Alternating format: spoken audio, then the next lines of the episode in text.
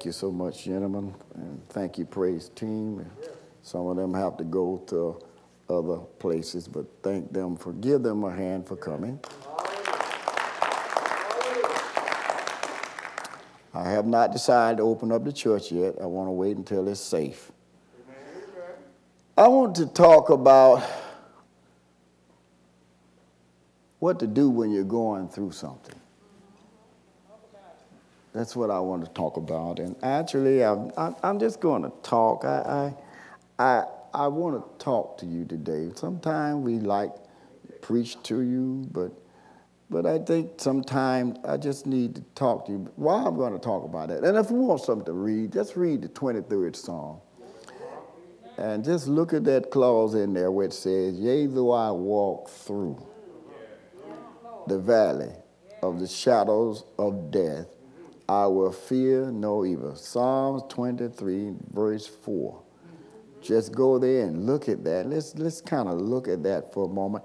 I want to say this kind of part too. I think I've talked about it before, but I want to give out some new revelation and get a little bit more simple than just preaching to you. I always hear a lot of my members and a lot of people tell me, Reverend, pray for me. I said, Well, what do you want me to pray to you for? I'm going through so much. I'm just, I don't know what to do. I don't know how I'm going to make it because of what I keep going through.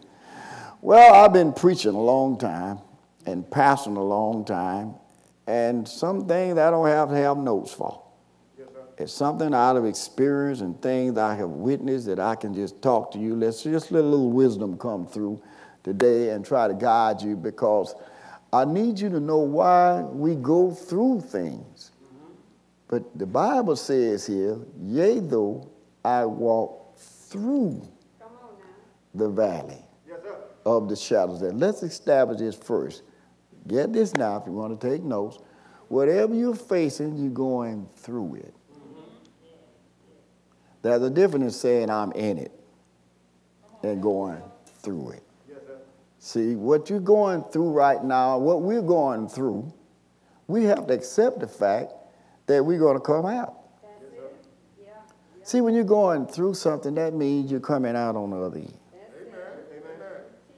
And right now, while we're in this pandemic, we're going through something. We're going through something we've never experienced before.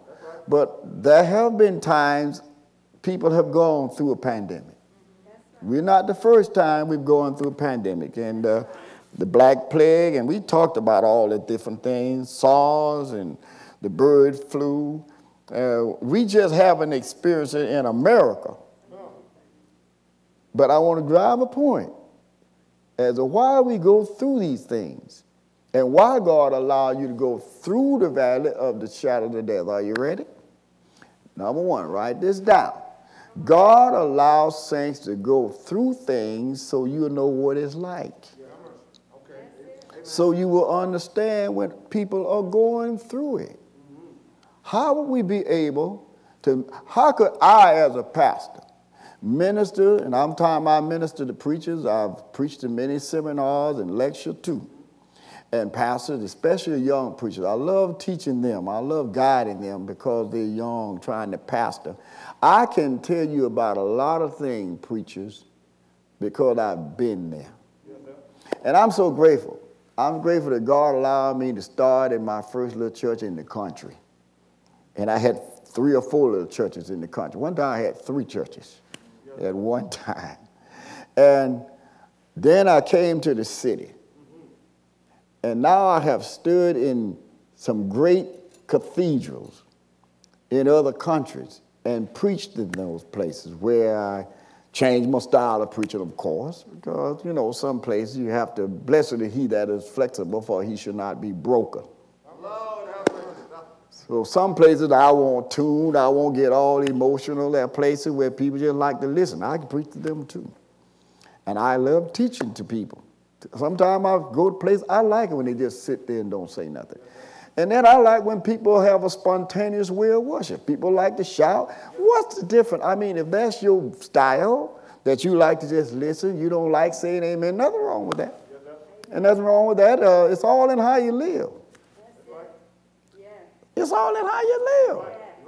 God cares nothing about styles. God doesn't look at no outer appearance. He looks at the heart. So if you just say, I don't like loud church, fine. I've been to school where you sat there and took notes. That's fine. And that's good. But some people think they're important because they sit and taking notes.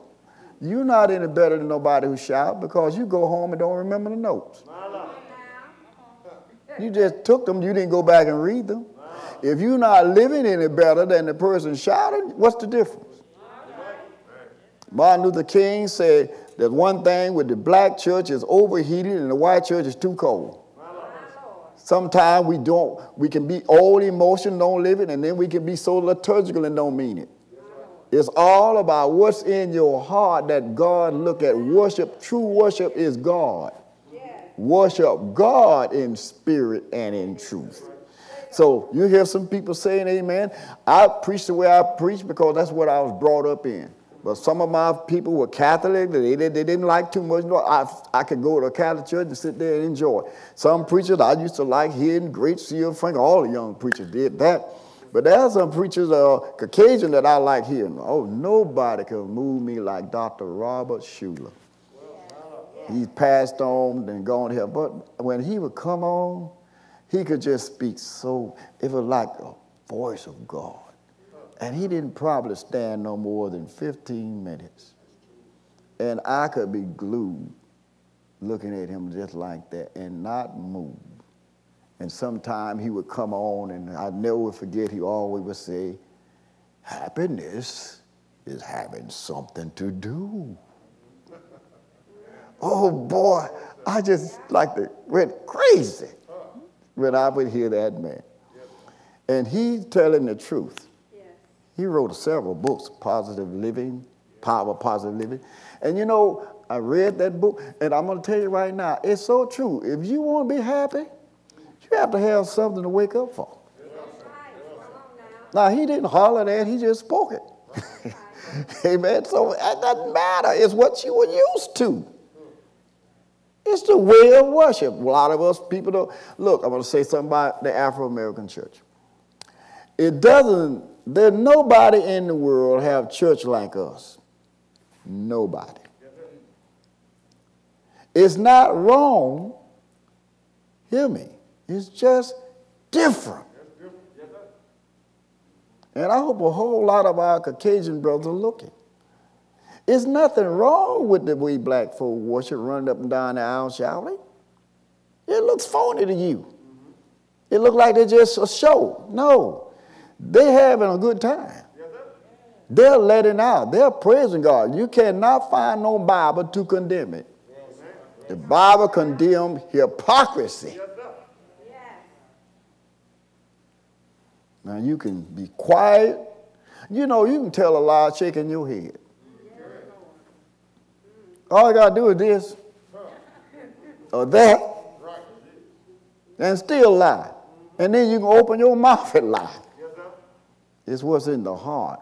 I hope I teach this. Our way of worship is a culture thing, it's not a black thing. Africans don't preach like us. I've been to Africa, they teach. They don't shout like us, and they're rhythm people too, but don't let them get to dancing. European people are more unemotional. They like to listen. What are we all talking about condemning each other? God loves us all. We came, we're a culture people the way we are. We took a little bit of both, and it became our way of worship because we were forced to not express ourselves. We couldn't express ourselves, and the church, the black church, was the only place our forefathers could go and let out how they felt.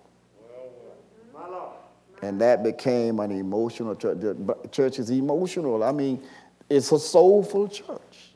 And nobody have church like Afro Americans. So stop going around talking to young black folk being ashamed. It is what molded us and made us uh, hard times that we had to do this to survive other than committing suicide. Church was the only place where we were free. I've studied all this through the years. Church, the black church was the only place a black man felt free. It was a combination of pain and God.